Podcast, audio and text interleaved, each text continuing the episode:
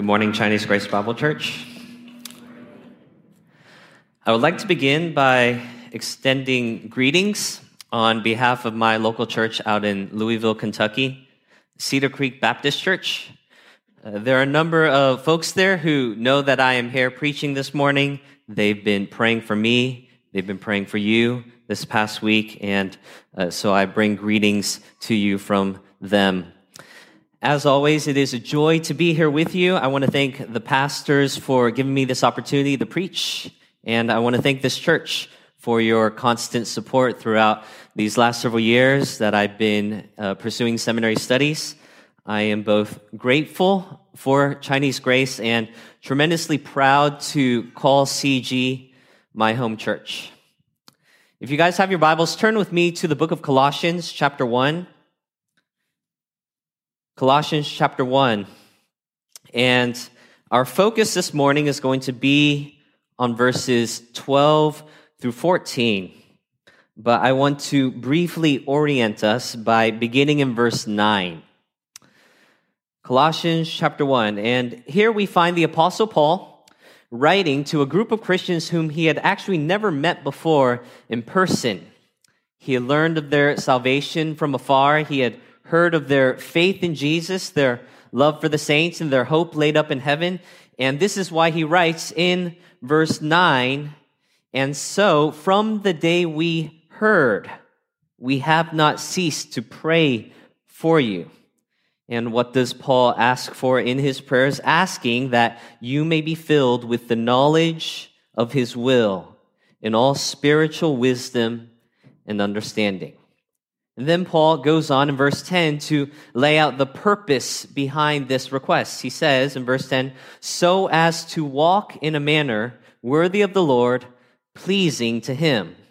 This is the central emphasis of Paul's prayer in verses 9 through 14 that the Colossians would walk in a manner worthy of and fully pleasing to the Lord.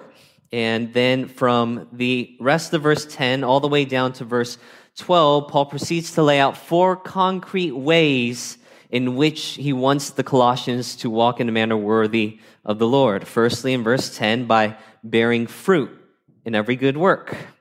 Secondly, verse 10 again, by increasing in the knowledge of God. Thirdly, in verse 11, by being strengthened with all power according to his glorious might for all endurance and patience with joy. And then lastly, verse 12 by giving thanks to the Father who has qualified you to share in the inheritance of the saints in light. And it is this fourth and final example that we will be unpacking today. Uh, we walk in a manner pleasing to the Lord when we walk in gratitude before the Father. So let's read our text for this morning, and then I'm going to open us in prayer. Colossians chapter 1, verses 12 through 14 giving thanks to the Father who has qualified you to share in the inheritance of the saints in light. He has delivered us from the domain of darkness and transferred us to the kingdom of his beloved Son, in whom we have redemption, the forgiveness of sins. Let's pray. Holy Spirit, I ask now that you would take your word and that you would use it to shape and fashion us more into the image of our Lord and Savior Jesus Christ in this time. We commit this time into your hands. We pray that you would receive all the glory and honor. We ask this in Christ's name. Amen. For those of you who may not know, I consider myself to be what some might describe as a cinemaphile. In other words, I am a lover of cinema. I love movies. I love to watch movies, analyze movies, talk about movies, review movies. And hands down, my favorite movie of this year so far is a little film you might have heard of called Top Gun Maverick. Top Gun Maverick, the legacy sequel to the late Tony Scott's classic 1986 film, Top Gun. Now, I know quite a few people who saw Top Gun Maverick without ever having watched the original film, and they had an absolute blast in the theaters.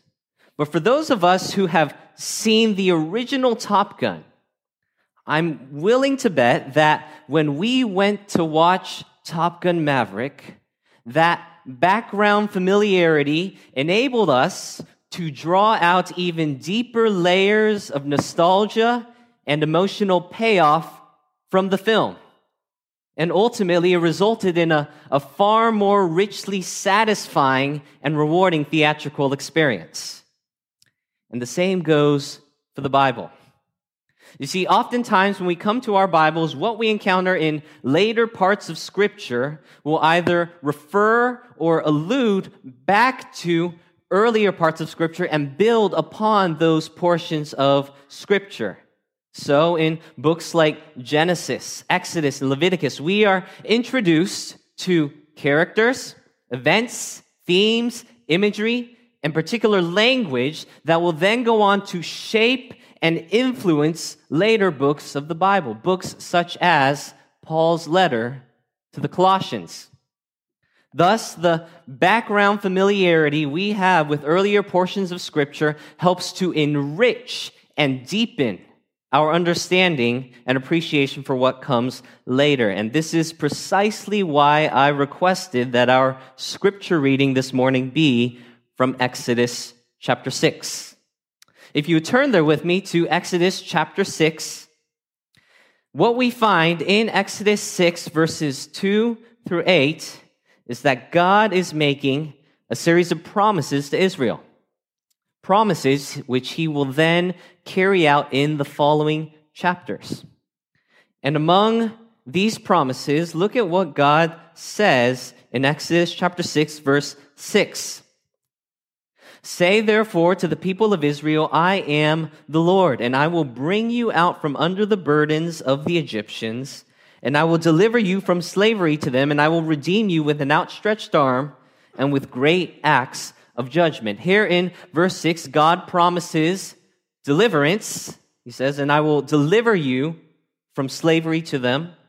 And he promises redemption, and I will redeem you with an outstretched arm and with great acts of judgment deliverance and redemption. Deliverance and redemption. Now drop down to verse 8. And this is what God promises in verse 8 I will bring you into the land that I swore to give to Abraham, to Isaac, and to Jacob. I will give it to you for a possession. I am the Lord. So, after delivering and redeeming his people, God is going to then bring them into the promised land and grant that land to them as a possession, or another way to render that word in the original language is as an inheritance. As an inheritance. Thus, what we find in these verses is deliverance, redemption, and an inheritance. Now, look again at what Paul writes in Colossians chapter 1, verses 12 through 14. He says, giving thanks to the Father who has qualified you to share in the inheritance of the saints in light. He has delivered us from the domain of darkness and transferred us to the kingdom of his beloved Son, in whom we have redemption, the forgiveness of sins. So in Colossians, we find the same three key terms an inheritance, verse 12, deliverance, verse 13, and redemption, verse 14. In fact, one scholar has noted that the use of these three terms in close combination with one another only occurs in two places in the Bible Colossians chapter 1 and Exodus chapter 6. So, Paul has effectively reached back into the Old Testament, drawn from the language of Exodus 6, and incorporated it into his letter to the Colossians. And it's as if he is saying that through Christ, God has brought about a new exodus, one that far surpasses what we find in the Old Testament. Not a physical exodus out of Egyptian enslavement, but rather a spiritual exodus in which we are redeemed and forgiven of our sins, in which we are delivered from the domain of darkness, in which we are brought not into a geographical strip of land along the Mediterranean coast, but into the kingdom of God's beloved Son, an everlasting kingdom of light granted to us as an inheritance. And this greater exodus which Christ has enacted, this, Paul says, is the basis for our gratitude. We are to give thanks to the Father because in Christ we are beneficiaries of an even greater exodus. In Christ, we now enjoy an inheritance. In Christ, we have experienced deliverance, and in Christ, we have received redemption.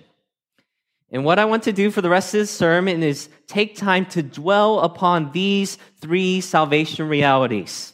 My hope is that as we allow these truths to soak into our hearts and water our souls, we would produce the fruit of gratitude for Christ's greater Exodus work. Now, just as a preface, my, my approach here is going to be a little unorthodox. I intend to begin at the end of our text. And we're going to start by firstly considering redemption in verse 14. Then we're going to work our way backwards and consider, secondly, our deliverance in verse 13. Then we're going to conclude with verse 12 and our inheritance. And I'm not doing this because I'm trying to be novel or creative. I actually think that by working backwards, we will be able to better follow and trace Paul's line of reasoning. Uh, the logical flow of this passage is such that, that verse 12 is actually dependent on verse 13. And verse 13, in turn, hinges on verse 14. So ultimately, verse 14 is the foundation upon which verses 13 and 12 are built. So let's begin there. Verse 14, Paul says, In whom, that is, in Christ, we have redemption, the forgiveness of sins. Before any of us can enjoy the sal- benefits of salvation laid out in verses 12 and 13, before we are delivered from the domain of darkness and qualified to share in the inheritance of the saints, Paul's saying that a redemption price must first be paid.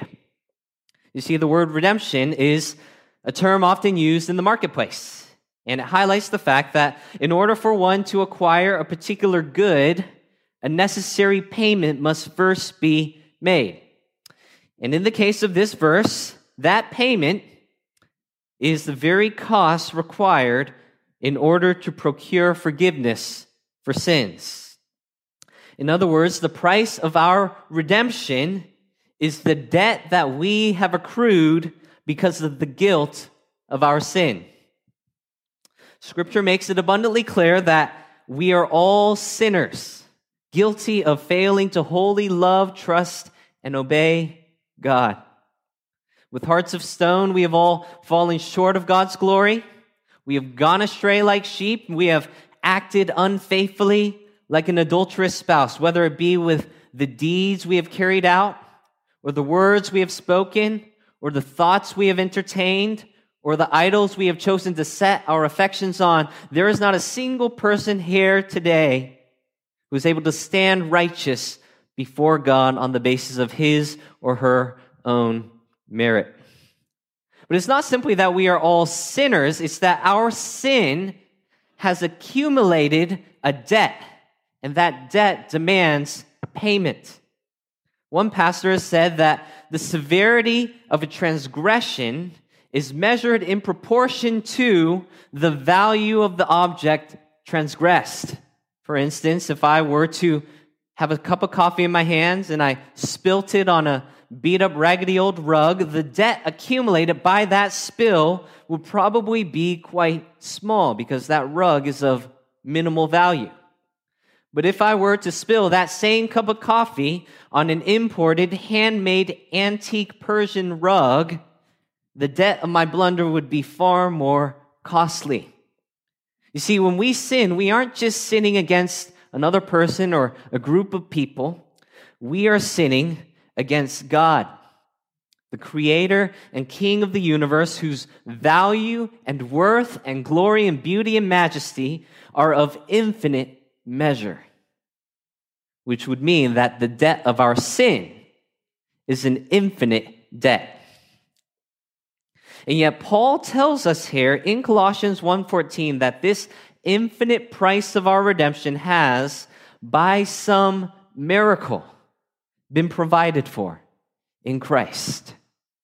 And the question is how? How has Jesus paid off the unpayable? Paul gives us the answer just a page over in Colossians chapter 2, verses 13 and 14. He says here, And you who were dead in your trespasses and the uncircumcision of your flesh, God made alive together with him, having forgiven us all our trespasses by canceling the record of debt that stood against us with its legal demands. And how has he done this? This he set aside, nailing it to the cross. There's our answer. The cross of Calvary. That is where redemption was accomplished. That is where our impossibly high debt of sin was paid. It was nailed to the cross. We are now able to receive redemption, the forgiveness of sins, because the only one who never sinned bore our sins in his body on the tree. In him we have redemption through his blood the forgiveness of our trespasses according to the riches of his grace. Our infinite, incalculable debt of sin has been paid in full, not with perishable things such as silver or gold, but with the precious blood of Christ, like that of a lamb without blemish or spot. For those of you here who are trusting today in the shed blood of Jesus, let that, let that sink in. Jesus paid it all. All to him I owe. Sin had left the crimson stain. He washed it white as snow.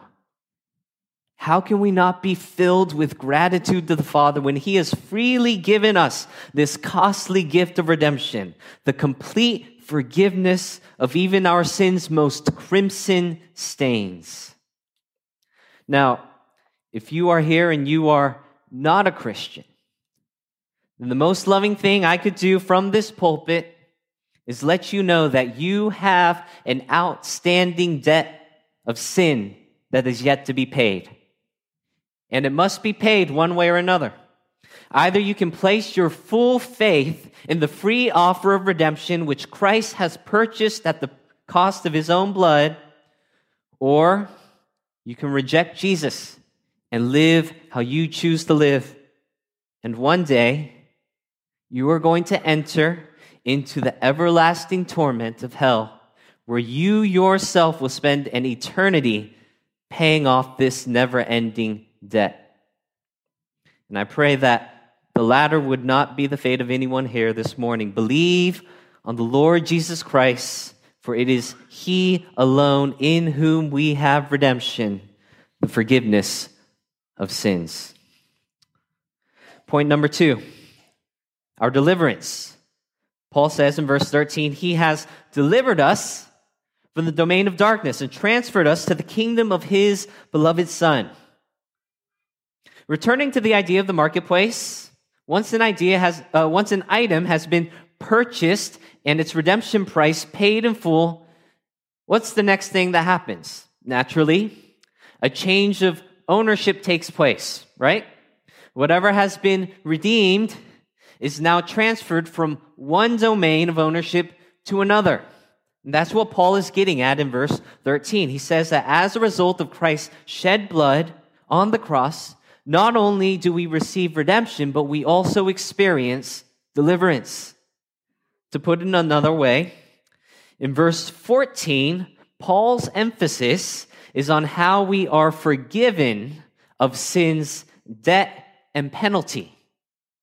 Conversely, in verse 13, Paul's emphasis is on how we are freed from sin's dominion and power. We are forgiven of sin's debt and penalty. We are also freed from sin's dominion and power. You see, the Bible tells us that at one time we all were living under the domain of darkness. We were spiritually blind. We were enslaved to sin. We were ruled by Satan himself. And Paul explains it like this in Ephesians chapter 2, verses 1 through 3. And you were dead in the trespasses and sins in which you once walked, following the course of this world, following the prince of the power of the air, the spirit that is now at work in the sons of disobedience, among whom we all once lived in the passions of our flesh, carrying out the desires of the body and the mind, and were by nature children of wrath like the rest of mankind. But here in Colossians 1:13, Paul reminds us that because of Christ's greater exodus, we have been delivered and transferred from one way of life and from one master to a completely new way of life under the perfect kingship and loving reign of our Lord and Savior Jesus Christ. Through Christ, we are now set free, not only forgiven of our sins, but freed from sin's dominion and power, free from Satan's tyrannical rule, free from bondage to sin, free from the vice grip of our flesh. We are free now to, to walk in obedience, free to pursue holiness, free to die to ourselves daily, free to resist temptation, free to stand firm against the schemes of the evil one. This is not to say that because we have been delivered from the domain of darkness, we will never again struggle with any sort of sin in this lifetime, but rather it is to say that our struggle with sin, ongoing though it may be, is no longer a hopeless or helpless struggle. And yet, I wonder if in a room this large, perhaps there is a brother or sister here this morning who feels paralyzed by the discouragement of ongoing sin. Maybe you're here and you just can't seem to shake off that one area of your life where defeat seems inevitable. Or maybe you just can't get past that one particular struggle that's been going on for years, which has become an entrenched and recurring pattern throughout the week. And as you read Paul's words in Colossians 1:13, part of you, a part of you wants to believe that what the apostle says here is true. That you have been delivered from the domain of darkness. That sin no longer has power over you. And yet, another part of you can't help but doubt. Not even God is able to deliver me from this pattern of sin. Not even God can rescue me out of these self destructive habits. Not even God has the power to help me overcome this unbreakable addiction. Sure, I might enjoy victory for a short while, but defeat is only a matter of time. At the end of the day, this is all just a, a pointless losing battle, an uphill climb. So why even bother? What's the use? If that is you, friend, I am here today to let you know that those words are lies from the pit of hell. If you are trusting in Christ today and have experienced redemption, the forgiveness of your sins, then know this a forgiven sin is a powerless sin. A forgiven sin has been emptied of any control it may have once had over you. Its hold on you is broken. That's why verse 13 is contingent upon verse 14. Our deliverance from the domain of darkness in verse 13 is grounded and rooted in verse 14. The reason we are able to experience freedom from sin's power and dominion is because we have first been forgiven of sin's penalty and debt. I love the words that the late Jerry Bridges writes in his book, Respectable Sins. He says this quote, to the extent that I grasp in the depth of my being this great truth of God's forgiveness of my sins through Christ, I will be freed up to honestly and humbly face the particular manifestations of sin in my life. End quote. If you want to overcome your sin, it starts firstly by resting in the liberating power of God's forgiving grace. trusting with humble confidence that, that if God is for us, who can be against us? If he did not spare his own son, but gave him up for us all, how will he not also with him graciously give us all things? Not only have we been redeemed, we have been delivered. Last point inheritance. Verse 12, Paul says, giving thanks to the Father who has qualified you to share in the inheritance of the saints in light. As we worked our way backwards through this text, we firstly considered redemption, the forgiveness of sins, verse 14. Next, we saw that as a result of Christ's debt paying work on the cross, we are also free from sin. We are delivered from the domain of darkness, verse 13. But what follows our redemption and deliverance? It doesn't end there. What comes next? What comes next is an inheritance. We are now qualified to share in the inheritance of the saints in light. Now, here's the question What exactly is this inheritance? I think the key to answering this question is returning once again to the way in which Paul alludes back to Exodus 6. As we discussed earlier in Exodus 6, God promises to redeem and deliver Israel out of slavery to the Egyptians and to then bring Israel into the land of Canaan, which he is going to give them as an inheritance. Now, if that was the original Exodus, the prototype, as it were, and Christ has accomplished the greater Exodus, redeeming us from sin, delivering us from the domain of darkness, then our inheritance is none other than the kingdom which we have now been brought into the kingdom of Christ. Listen to how one commentator puts it. He writes this quote, just as Israel had been delivered from Egyptian slavery and have become saints, and then these tribes received a share of the inheritance in the promised land, so likewise has the church been delivered from a greater bondage than that of Egypt, and has now become qualified for a share in a greater inheritance of the saints in light. This inheritance is none other than the kingdom of the beloved Son. End quote. And I would propose that the final phrase in verse 12, when Paul says that, that we are qualified to share in the inheritance of the saints in light, that final phrase, in light, it's simply another way of referring to Christ's kingdom in verse 13. Christ's kingdom is a kingdom of light, which is why the apostle Peter writes in 1 Peter 2 9, but you are a chosen race a royal priesthood, a holy nation, a people for his own possession, that you may proclaim the excellencies of him who called you out of darkness into his marvelous light.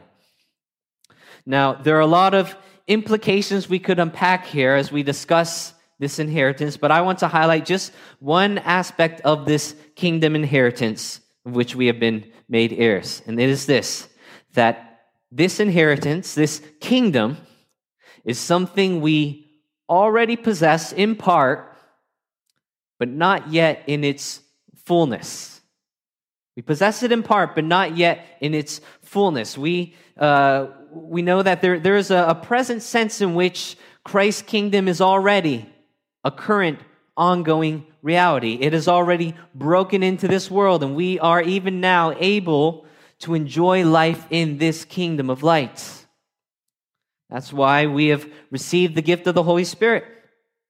And we are no longer under sin's dominion. We are able to gather together as a body of believers to worship and to fellowship with one another. We are able, as Paul says in Ephesians 5 8, to walk as children of light. The kingdom of Christ, the kingdom of light has broken in. These are evidences that Christ has inaugurated and transferred us over into his kingdom. So that as heirs among the saints, we currently enjoy its blessings. We enjoy life in the kingdom even now.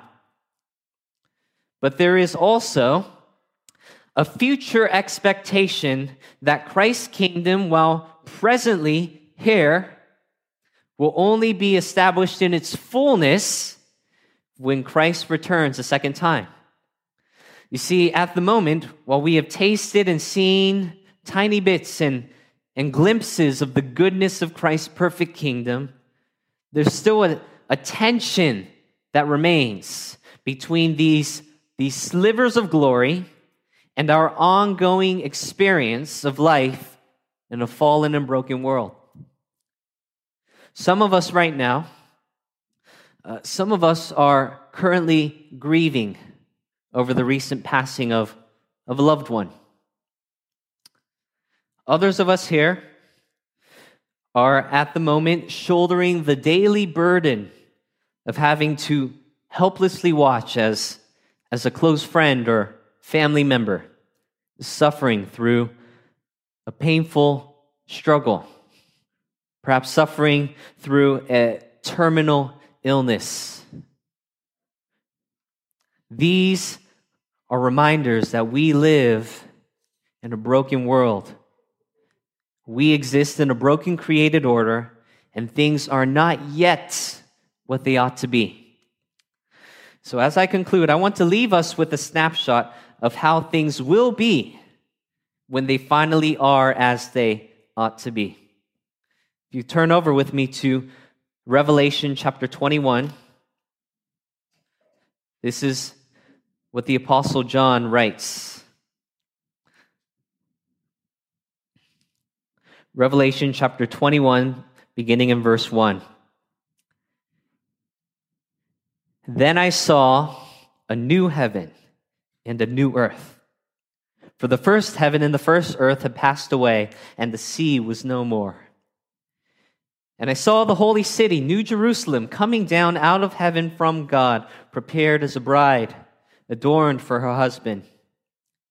And I heard a loud voice from the throne saying, Behold, the dwelling place of God is with man he will dwell with them, and they will be his people, and God himself will be with them as their God. He will wipe away every tear from their eyes, and death shall be no more. Neither shall there be mourning, nor crying, nor pain anymore, for the former things have passed away. And he who was seated on the throne said, Behold, I am making all things new. And drop down with me to verse 22. And I saw no temple in the city, for its temple is the Lord God the Almighty and the Lamb. And the city has no need of sun or moon to shine on it, for the glory of God gives it light, and its lamp is the Lamb. By its light, the nations will walk, and the kings of the earth will bring their glory into it, and its gates will never be shut by day, and there will be no night there. They will bring into it the glory and the honor of the nations, but nothing unclean will ever enter it, nor anyone who does what is detestable or false, but only those who are written in the Lamb's book of life. Chinese Grace Bible Church, this is our future inheritance among the saints. The ushering in of Christ's everlasting kingdom of light in all of its glory and splendor and matchless beauty. This is our hope, a hope which bridges the gap between our current experiences of life's brokenness and our deepest longings for Christ to come back and make all things new. Thanks be to the Father who, through Christ, has qualified us to share in the inheritance of the saints in light. Thanks be to God for Christ's greater exodus. Let's pray. Heavenly Father, we thank you for your word. We thank you for the way in which you use your word to comfort us and to extend hope to us and to remind us of your great love and grace and mercy in Christ. I pray that you would cause us to dwell on these truths and that they will lead us to rejoice and to give thanks all of our lives. We ask that you would continue to bless us As we worship you together, we ask this all in Christ's name. Amen.